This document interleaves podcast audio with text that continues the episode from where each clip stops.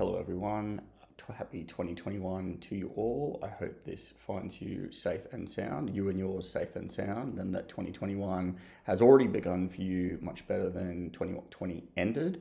Uh, I'm starting off 2021 on the program right with having a amazing writer as the first guest for the year.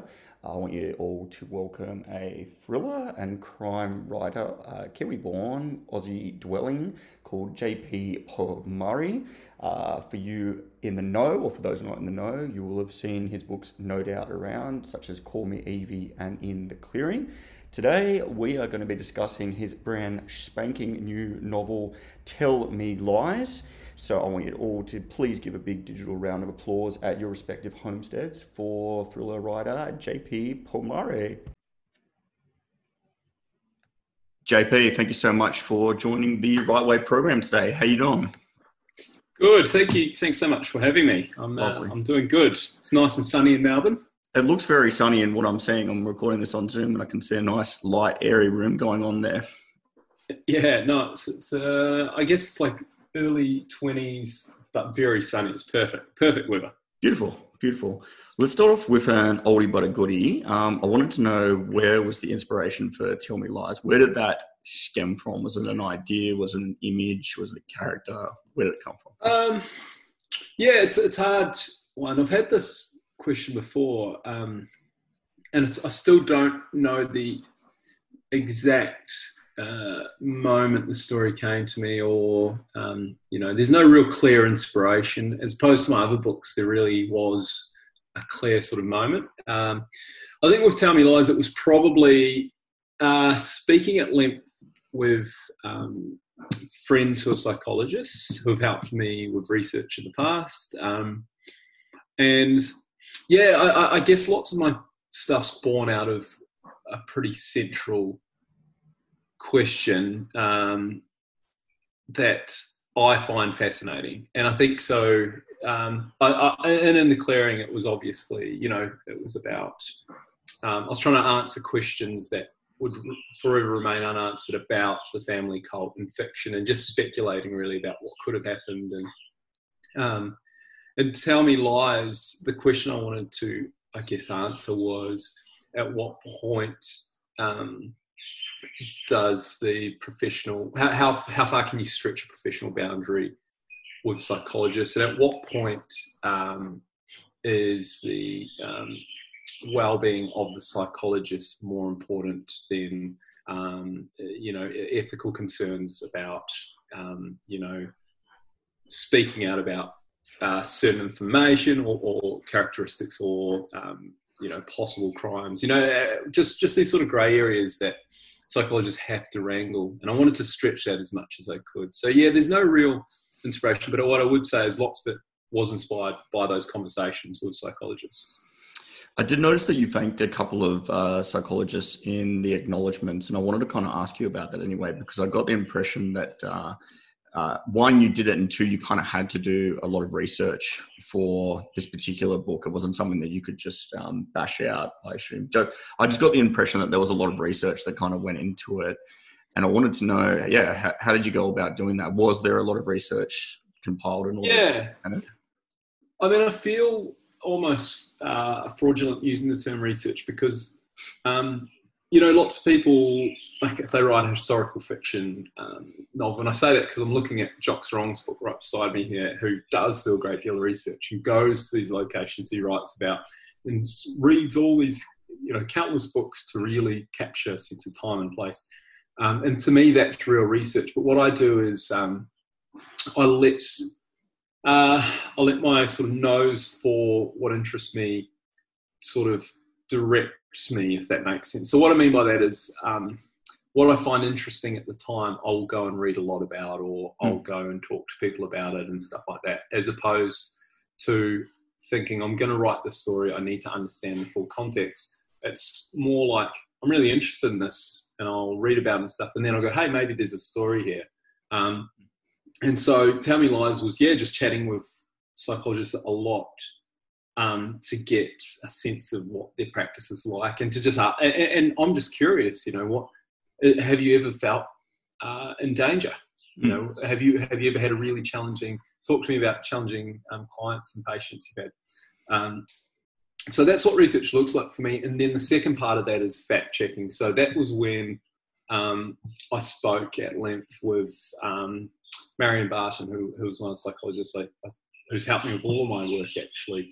Um, I spoke at length with her about professional boundaries, plausibility. I'd say something like, "Could this happen? Is this a thing?" Um, and I'd, I'd, sort of explain a scene to her and say, "What would you do in this situation? Would any psychologist ever do that?" Um, yeah, so, so so it's just sort of becomes a case after the story was written. That's when I do the actual research of um, making sure there's no great plausibility issues, um, and yeah, just just yeah, going through and making sure that it all kind of checks out, if that makes sense. Interesting. So you so you you you write it first, and then you went about kind of posing the questions uh, as they kind of molded around the story itself. Because I went to a class a while ago, and Sarah Bailey talked about how she did that rather than going and having this limitless potential to experts, she would mold the questions according to the narrative that she wanted to kind of tell, and kind of like what you just touched on. It was like, is this yeah. possible? How did you feel about this within a personal scope?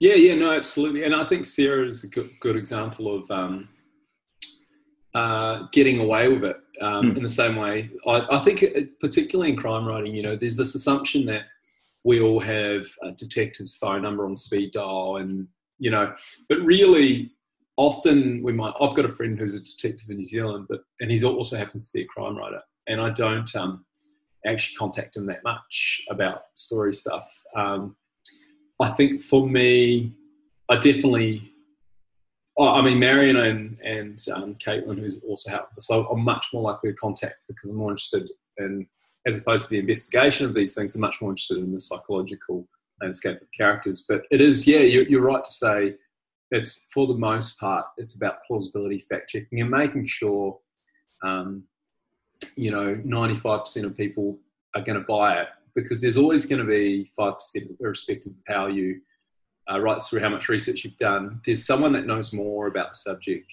than you. And and so psychologists who read this they're um, suspension of disbelief will be stretched a great deal more than people who aren't psychologists because you'd make assumptions as a reader that this is how things would, would go, and then psychologists might point like the, the implausibility might be the locations of the seats or how the questions are posed. Um, there, there's a scene where Margot, protagonist, asks sort of indirectly if someone's potentially considering self harm, hmm. whereas psychologists have to ask that question directly. Directly. Uh, so, so there was the question I think Margot asked is, um, ha, have you had have you had any thoughts? Have you had any negative thoughts? Hmm.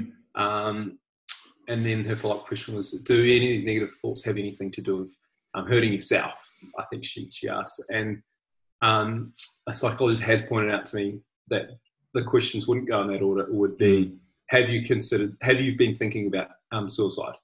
So it's just very direct because it has to be, there has to be no ambiguity about that question. And so stuff like that, no one outside of the professional, um, you know, mental health services w- would see that, you know, and would identify that as, uh, you know, possibly an implausibility, whereas everyone else would let you get away with it. And that's my view with fact checking and research is in service of the story, we um, we do make these concessions, uh, allowing that um, you know no one outside of these area, areas of expertise are going to point it out. Um, and back to Jock, who's I've spoken to about this before. His thing is, I think he said the five percent rule. He's like, you leave. Um, you have to convince 95% of people that this could happen, that this is how it happens there's always going to be 5% that are going to be skeptical or going to know more about it or are going to do the research while they're reading to just check these things. And you hear from the 5% because they're the loudest about it, but you don't hear from the 95% who, you know, consider the entire thing completely plausible and didn't see any issues with it. So, yeah, I, I think it is a case of, for me, that's, that's my view of research. And mm.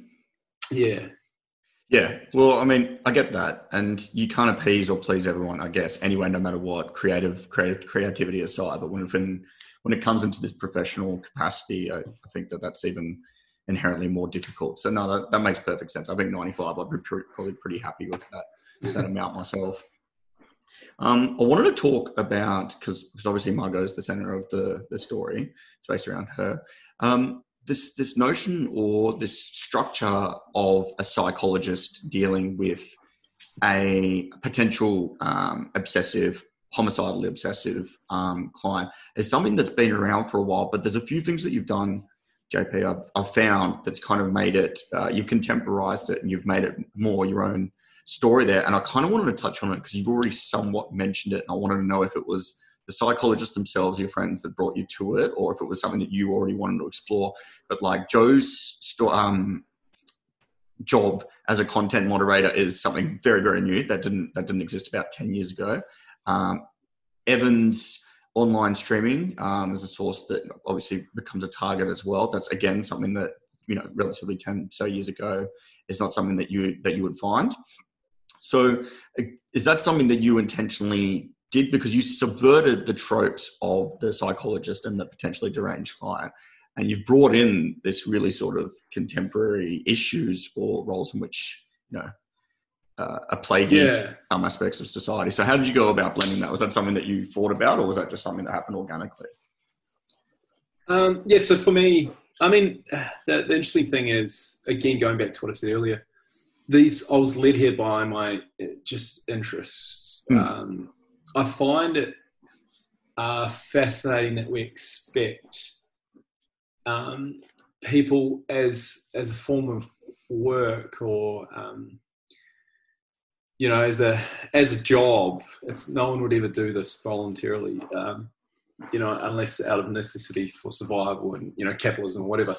But I, th- I just find it um, really kind of hard to reconcile the fact that um, social media has become such a central part of our lives and everyone everyone is on it and it's you, you like it's it's it's this thing where you can't really you know lots of jobs are contingent on hmm. engaging mm. in social media um, you know you go to even like it's it's almost at the point where things we really take for granted they're going out for dinner to a point now, it's almost like you have to, in some way, engage in social media, even just to go out for dinner. Like someone's going to be taking photos of their food, or you have to check in, or so. Anyway, so so like this thing does exist, you know, social media, and it's become this thing that we can't really live without. And um, and so I'm just fascinated by how um, big tech in general um, is just this just a sort of evil side of social media is content moderation, how this can't be automated, how people are, you know, are pretty happy to put on some completely horrible content, be it um, things they've written, images, videos. Obviously, you know, the Christchurch massacre is a, is, is a very, you know, um, you know, probably well-known example mm. where that it just it spread like wildfire, and so so many people were having to view this material over and over to put food on the table so they can survive. You know, it's not like it's not like Jack Dorsey and Mark Zuckerberg themselves were going through.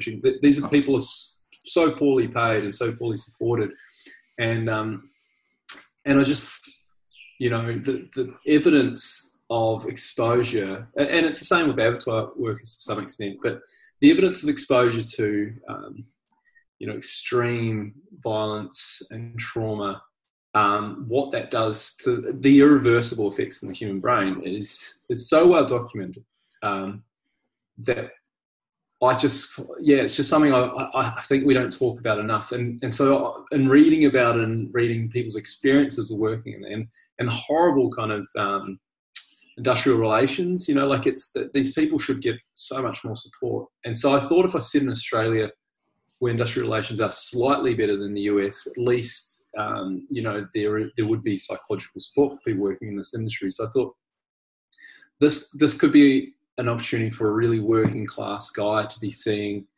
a psychologist who would generally only see.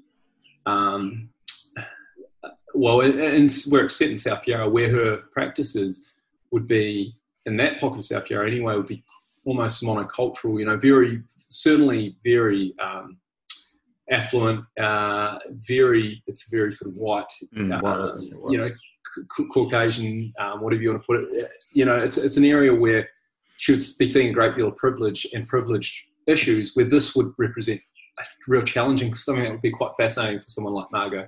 Hmm. Um, and the other thing you said about gaming and streaming, that's another, you know, it's another contemporary issue that I, Hmm. I did want to address, you know, because this is it's, it's a popcorn fun thriller. It's Hmm. it's not a big, heavy, serious read, but I think that it, I, I view crime fiction in general as a vehicle for at least um, bringing to a broader audience the these kind of um, issues and and so gaming um, is great and people's attitudes about gaming has changed a lot um, it's a serious form of entertainment now i think in some ways although it's much more addictive and so on and so forth.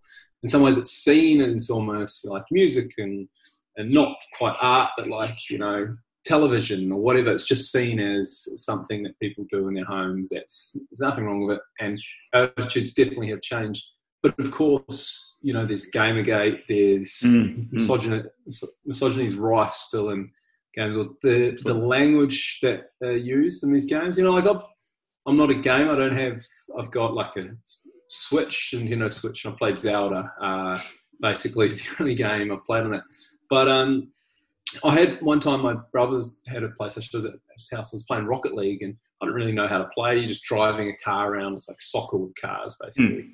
And um, so just someone was like, "Oh, like you know, having a real go me." I'm like a newbie. Obviously, I didn't know that, and it was like, "Kill yourself." And I'm like, Mm. "What?" I'm like, "What the? Can I swear?" Yeah, absolutely. Like, what the fuck are you saying? What? This is, this is insane. You would never say that to a stranger. Like, what are you doing? Um, and and like that's not even the tip of the iceberg. You know, like there's just some horrible, horrible stuff that strangers say to each other because they're comfortable with the fact that it's an avatar on a Yeah. screen. Um, and so that's another sort of form of trauma that I wanted to write about and address. And this idea of doxing, this idea of um, swatting, you know, where they Yeah, people find out where streamers live and, and call it ring in like bomb yeah, like, stuff like that. Yeah. yeah, yeah.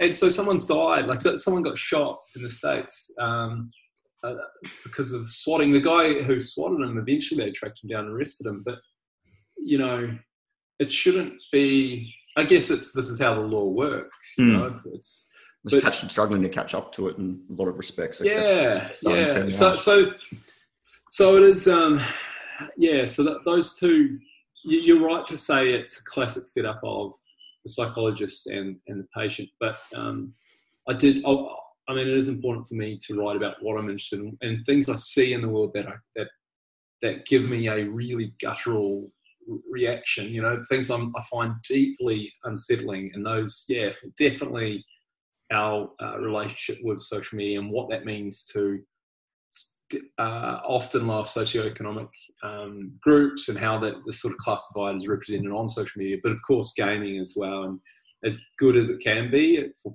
people making friends and stuff, it's also there is a really kind of cancerous part of that that's um, that we don't really talk about enough. Absolutely. It's interesting that you, yeah, you, you classify it as a, a popcorn thriller, and, and it is. And still, you've managed to, in a pretty pretty lean running time of a book, you've still managed to include these sort of really pretty big, disturbing, very contemporary, very poignant ideas and themes within it. So interesting. Um, with the, I wanted to know. Uh, let's let's progress on to family because family is something that you've you've uh, visited or focused on um, in differing sort of major and minor um, capacities within your novels, particularly including in the clearing. But I wanted to know what it is in particular that you wanted to address because we've talked about the contemporary themes, but this is a sort of perennial one. Like, this is something that's always going to be around, always has been around in, in writing. But within you, within the scope of what you've written here, because much of what Margot does, if not all, is I mean, there might be some self preservation, but almost all of it is within um, doing so to try and protect her family. So, how much is it that families will do to protect what they have or feel what is threatened? And how much is this the theme that maybe first originally drew you to writing this? Yeah, so I mean, what I would say about Margot as a character, um, uh, I, since a young age, I've been kind of interested uh, in the idea of um, behavior, viewing behavior as, uh, for lack of a better word, purely selfish. Mm. Um, and what I mean by that is it's in service of our own emotions and feelings and thoughts that we do anything, even uh, even the most altruistic act. Um, is, is, is you could you could sort of refine it to a um, as to, to sort of selfish motivation, be it to make yourself feel good or whatever. And so I've always kind of been interested in that. And part of Margot's character and, and part of the mystery of Margot's character that's sort of revealed, um, you know, later in the book, uh, is born out of her motivation and alternative ways of viewing her motivation for certain behavior. Um, and so family, um, you know, it's hard to talk about without talking about spoilers, but, mm-hmm. um, you know, I, I'm challenging often. In fact, it's only now that I realize in all three of my books so far, uh, and in fact, the next one that I'm working on, um, I'm, I'm, I'm, frequently challenging uh, the idea of family and what we, what, how we, how family is, um,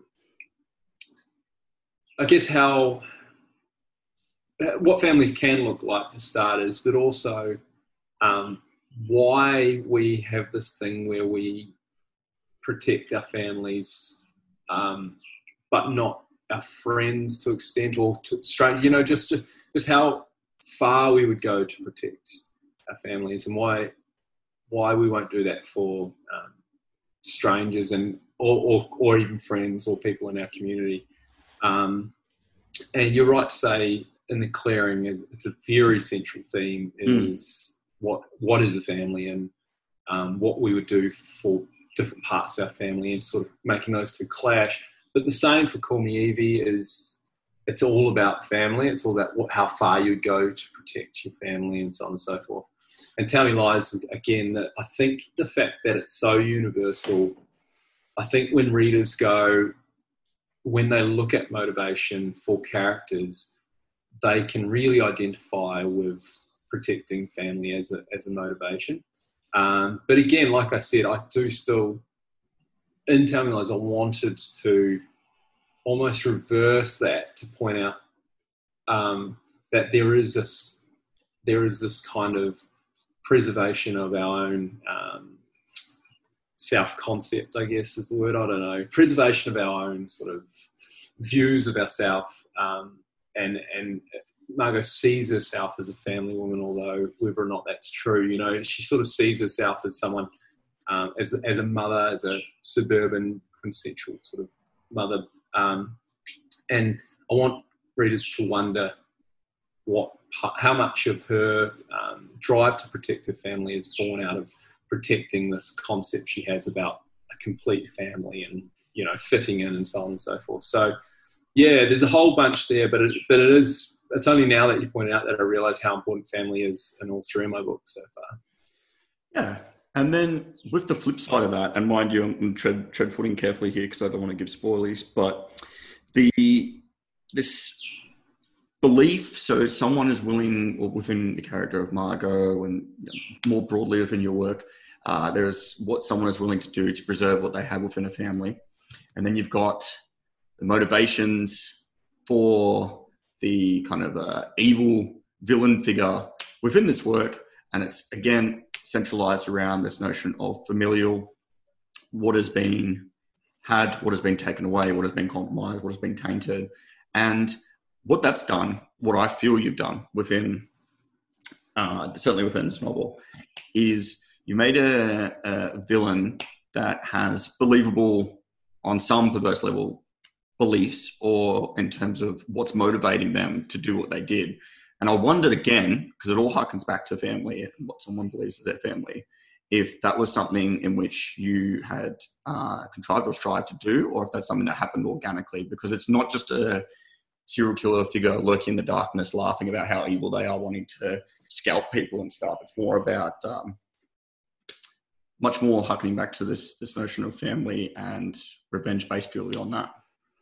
Yeah, yeah, yeah. Um, yeah. So I mean, there's again, like it's like it goes all the way back to Cain and Abel almost. But you know, certainly famous narratives like Romeo and Juliet is there's this idea of two, you know, there's two families and how much commitment uh, to those families and how much commitment to each other and, and these sorts of grey areas I find quite fascinating. Um, but the motivation for, you know, for one of the bad, bad guys, for lack of a better word, for the villain in the story, um, the villains maybe, um, but certainly you know our, our central villain is born out of yeah out of um, a, a, quite flawed notion of um, familial cause and effect almost. So like how things would be different if this this person's family was one way. Um, and a lot of and a lot of blame and, and a lot of sort of pent up kind of you know all sorts of emotions um, and it's and you know like I think because like I have a big family um, and I think about this myself you know I think about moments in time uh, where my path and, and the personality I have and so on and so forth you know just my who, who I am how much of that was would be different if there was sort of moments in my family's history that were different. Um, and someone pointed out a long time ago that uh, often there's only one parent in my stories. Um, and that may not be the case with Tell Me Lies, although we only talk about Margot's dad mm. really, and her mum did die. So um, but yeah, and in the clearing, um, there's only really one parent present, and in um, Call Me Evie, same thing. Um, there's only one parent, and that's and I uh, lost my mum quite young, so I was ten um, when my mum passed away. But I, but you know, I've been obsessed with this alternative reality, this this parallel uh, life, what it would look like if that sort of hadn't happened. If my mum was still alive who would I be and what would I look like? And and I think it's an easy, um, it's an easy, uh, it's easy to imagine uh, this utopian kind of life. You know, mm. um, it's you know it's like the butterfly effect or whatever, but it's your personal history that will be changing. Um, and yeah, so so for in this and tell me lies, it was probably born out of that. This this idea that I've always kind of thought about and and and the hardest moments of my life, I've thought, oh, things would have been so much better. You know, like it's just this weird thing, and that that can breed obsession. That can breed a kind of real, uh, you know, adversarial kind of um, approach to anyone you might deem responsible or in some way involved.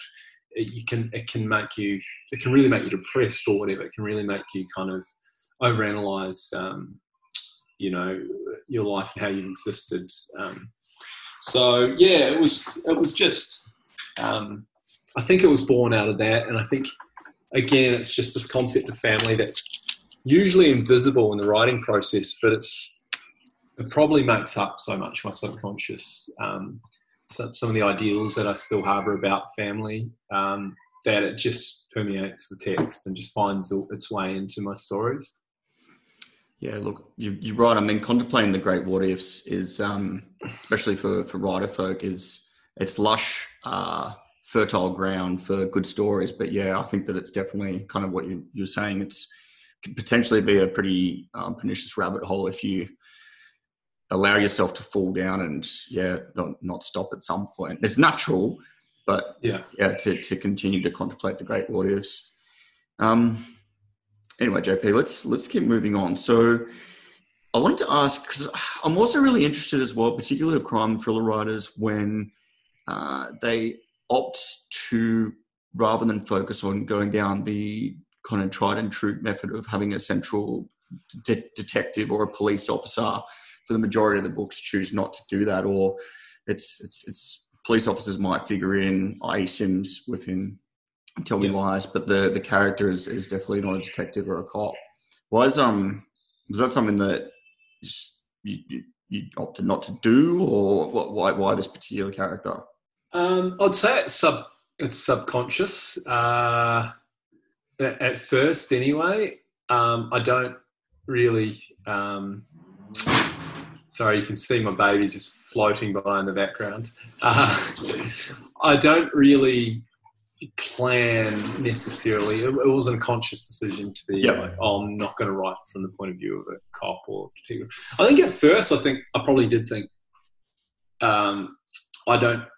I'll, I'll, stuff it up because. Mm. You know, it seems like there's so much to being a cop that you'd need to research. Um, whether or not that's true, you know, I know lots of people write uh, crime novels from perspectives of police officers and detectives and so on and so forth um, without any trouble at all or very little research um, and, and, get away with it. Uh, but yeah, for me, it's my interest isn't in it's not in the investigation of a mm. crime. I have zero interest in that. I barely listen to true crime podcasts or anything like that. I don't read true crime. I'll read a newspaper and look at crime, and my uh, interest lies in why this happened, not how do we solve it. It's it's, it's much more about the um, often the psychological landscape and the motivations uh, of um, you know uh, of the criminals. Um, and it's and I like books where there's no police investigation and you're not even sure if there's a crime. You know, like that, that, those are my favorite psychological thrillers. Um, although I did really love, you know, like I think Gone Girl is for me. I, I go back to a lot um, in interviews and things that talk about how important it was for me reading that book.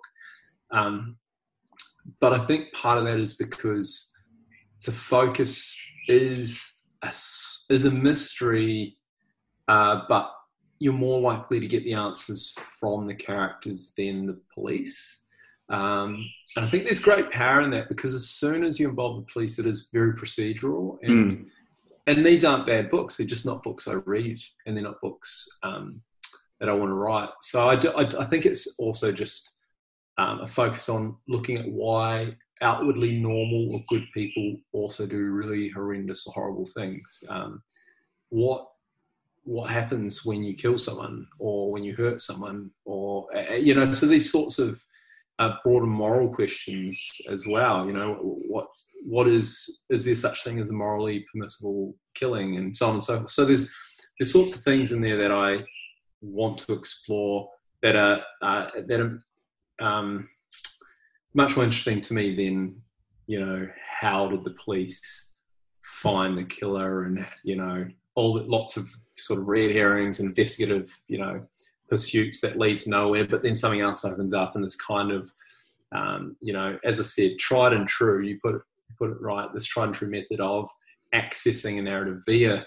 a hard-nosed detective. Um, but at the same time, as much as that's really appealing to lots of people, it's it's of very little interest to me. Mm. Yeah, I mean the, the questions that are that are posed are pretty pretty broad and pretty deep, and yeah, Taylor's oldest time, some of those questions that you're talking about, kind of harkening back almost to a lot to some of the Dostoevsky type questions that you get in crime and punishment and stuff like that. Um, let's talk a little bit. Generous. About, it's a generous comparison. I think. no worries. Um, look, let's talk a little bit about the nuts and bolts, JP, of your writing. Yeah, because you're getting to what's fair to be said as old-handed in terms of being able to write quite quickly some pretty high quality books and I wanted to know, first of all, in terms of the craft, if it's changed that much since you first started writing, and two, if your stories themselves change that much when you're writing them, because I know that um, some writers have characters kind of take over, or they, you know, they have to struggle to wrest them back. But I know, I imagine, um, including with your your sort of thriller writing, that if you change one piece or if something happens, then it's kind of like breaking a glass, like it kind of all changes, and you have to go back to mm. basics. Is that something that you've had happen at the time, or not really? Um, so just so put that to me again, sorry. So you mean like uh, so with like instead of using a serial kind of character structuring each novel, is that what you mean? Yeah. Has I mean has the has your the way in which you've written has that changed all that much? And with the it's probably two questions I'm asking. And with the second part, have the stories themselves have you found that they've changed while you've been writing them? Yeah, yeah, no, that's that, yeah, that, that, makes sense. So, um, I'll, to answer the first part of the question, my, my approach has changed in that I've accepted uh, where I sit in the market. Um, right. So it's a really boring, dumb answer because people like the romantic answer of I write whatever I want, and to some extent that's true. But um, I've conceded to a nice, cozy pocket where I where I'm comfortable and I know what I'm doing. Um, and with Evie, I think people will find having read Tell Me Lies and going back to reading Call Me Evie, they'll see a pretty distinct uh, approach. Um, mm. and they'll see, you know, very clear uh, stylistic choices that are, that are similar, but narrative choices that are really quite different um, in terms of how attention's generated and what, what the story's trying to do. Um, and so, yeah, so as far as my approach, yeah, it's absolutely changed in that I'm looking at stories that are um, that aren't quiet anymore. I'm looking at louder stories. Um, and the second part of your question, h- how I write, um, it's a good question because it I'm I'm challenged in new ways by every project, um, and and so Tell Me Lies is this rare magical story book because it was written for Audible uh, for an audio format first, and oh, so oh, really? okay. I, yeah, so I let myself uh, I let myself be completely unshackled in terms of the actual craft. The story came first in this, um, and that's probably why it's a lot shorter. Um, so I, I, I, let myself be entirely plot driven, um, and and that was really liberating. And so this it just happened like in in a matter of months. It was it was essentially where it ended up. There was there was a bit to iron out in the the edits and all said it probably took six months, maybe total. Whereas in the clearing and Evie took a great deal longer. And in the clearing was also a book that came out really quickly and easily. But then the the edits was so laborious because um, it's much more structurally ambitious and much more uh, plot wise, much more um, complex. And there's so many more moving parts. Then it's that thing, you right? You know, it's not necessarily you know you change a structure and a glass breaks or whatever. Mm-hmm. It's more for me. It's like you um, you've got like all these cables kind of you know jumbled up um, and, and tangled, and you if you've ever tried to you just try to gently pull one out and it tightens around everything else. And then all of a sudden you're like okay so i have to go back through very carefully and intricately, almost like a surgeon just sort of pulling it through. And, and then, so it's sort of like that for me, um, the editorial process is it's possible to remove threads and characters and scenes and stuff, um, but you just have to be careful about and, and it's very slow. So with Tell Me Lies, it wasn't like that at all. It's just this kind of almost perfectly linear narrative with a very small cast of characters very clear sense of cause and effect and consequences, and um, so it was so it was really easy. But I think the best example of how I write is the one I'm working on at the moment, which is called The Last Guess, uh, and you probably found at the back of this book there's sample chapters of that. Um, and this one's been the one that's been an absolute beast to try and wrangle. And, and when you talk about writing quickly, this is I've been working on this for basically probably three years now. Okay. Um, the last guess where Tell Me Lies was, as I said, probably six months, um, and and every book is different, but the concept was I was so in love with this concept, and I, and I, and I saw it had so much potential that every that no plot and no draft was good enough Right. Um, okay. And so I kept changing and chopping. And so one edit I literally cut probably ninety percent of it. You know, it was a complete draft, and I've been reworking this draft yep. for six months, nine months, whatever. And then I cut it all, cut yep. it all basically. Yeah, but, but uh, went back to square one and sort of rewrote it. And so it's almost like I've written three or four books because the stories have been completely different, but the central concept of installing cameras and Airbnbs have been the same. The characters have all changed, everything's changed, the settings changed, um, and so that's how I uh, that's how I write. Is I think the concept at the moment it's the sort of concept. Uh, and and the, the potential of the story, and in service of that, I'll just spend as much time as I need to to find or to sort of carve out the best story. Well, that was um, you kind of dovetailed into my second last question. I feel you kind of already answered it, which was what's the biggest challenge or obstacle that you've faced thus far in your writing career in order to keep doing so? And it sounds like pretty much what you're working on now. Yeah, but I'd also say, like, honestly, having a baby has been a it's been a real shock to the system. I think I've set this relentless pace of a book a year and it's not a serial character, and that's a real mm. challenge because you're inventing everything again. Um, and I think there's real potential in that because you're finding new stories and you've got a bit more freedom. Um, but at the same time, I'm envious of, uh, you know, for any number of reasons, but I'm envious in particular of um, someone like Ian Rankin because he's so reliable, so reliable, and so finding so many unique stories for the same characters. My problem with that is it's fundamentally implausible that one character can have such a life where they encounter so much drama, and you know what I mean. So I do know that's. But then every reader that reads those books doesn't see that, so no. then that's perfectly fine. And but for me as a writer, I would find that a real challenge. Um, and I like to push myself to find pretty unique. And I and I get sick of the same characters. I, I, write them to kind of get them out of my head, you know, to kind of exercise them. So, um, yeah, the, the, I think the challenge for me is, um, as a writer, is allowing myself freedom to pursue other interests that will inform my work without feeling that kind of pressure to continue to produce and to write and to write for hours every day and I'm t- and I'm working on it this year. It's, I don't believe in resolutions or anything, but you know, even this year, I'm doing a course in classical music online, just because that's I think that's it's so important to let yourself pursue things that interest you and that's going to come through in your work and that, that yeah. there's new experiences and so um, I've been like swimming and going for walks again, and, and, we've moved to a new suburb, and so all these things I think really help um, eh, to sort of energize you creatively. You know, like it's it's it's you can't just sit there and write and invent all day.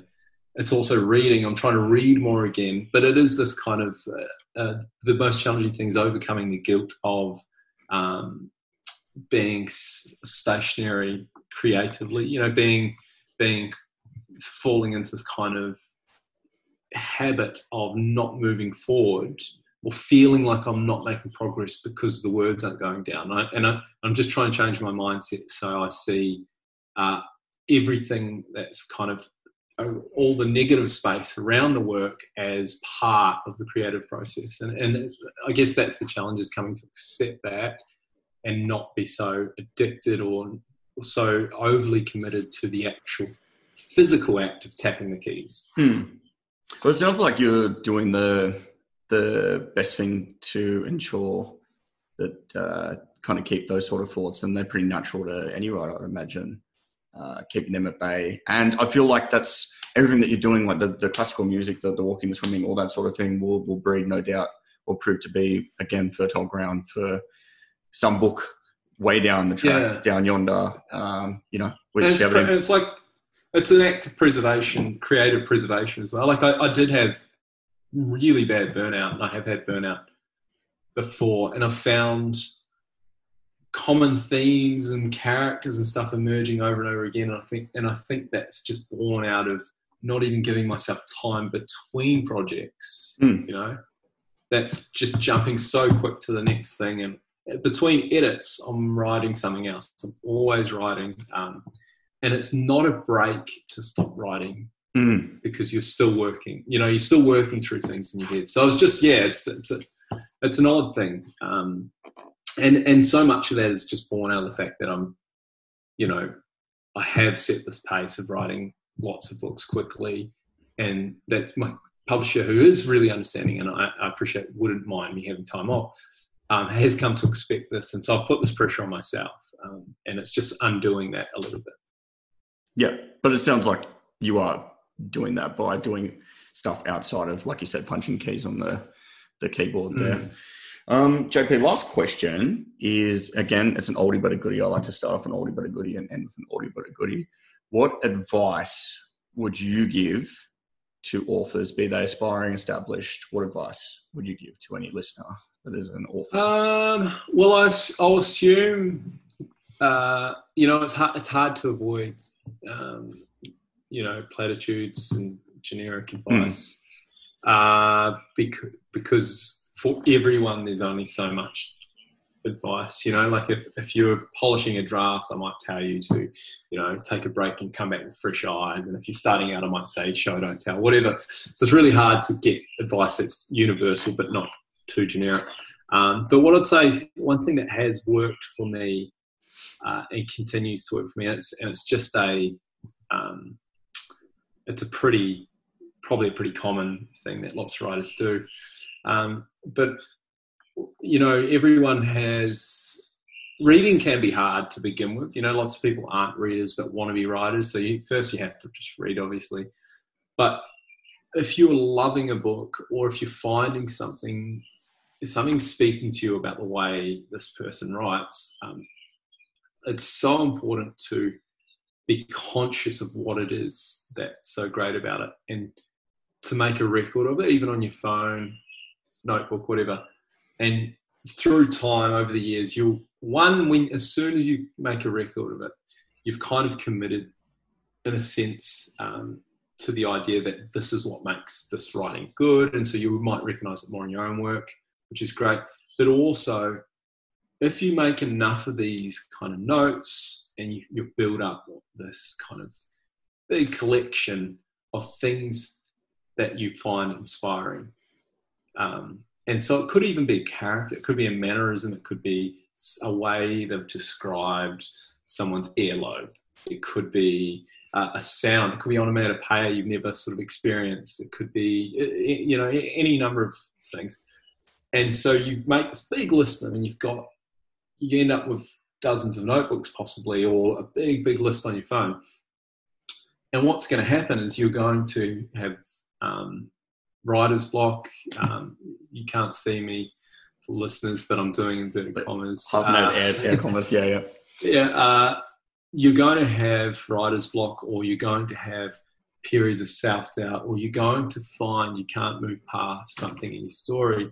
And the best thing you can do is grab that list of things and go through, and you just sort of feel energized. And it reminds you of what good writing looks like, because obviously writing's a real confidence game. Mm. And it reminds you of what's poetic or what's beautiful, what a great description, what, you know, it, it, it sort of shows you um, it's like your true north. You know, you kind of get a real sense of um, why you're doing it, what you're trying to produce, and you also find descriptions. You're not stealing them, but you find there's there might be this parallel. You know, like a like a color.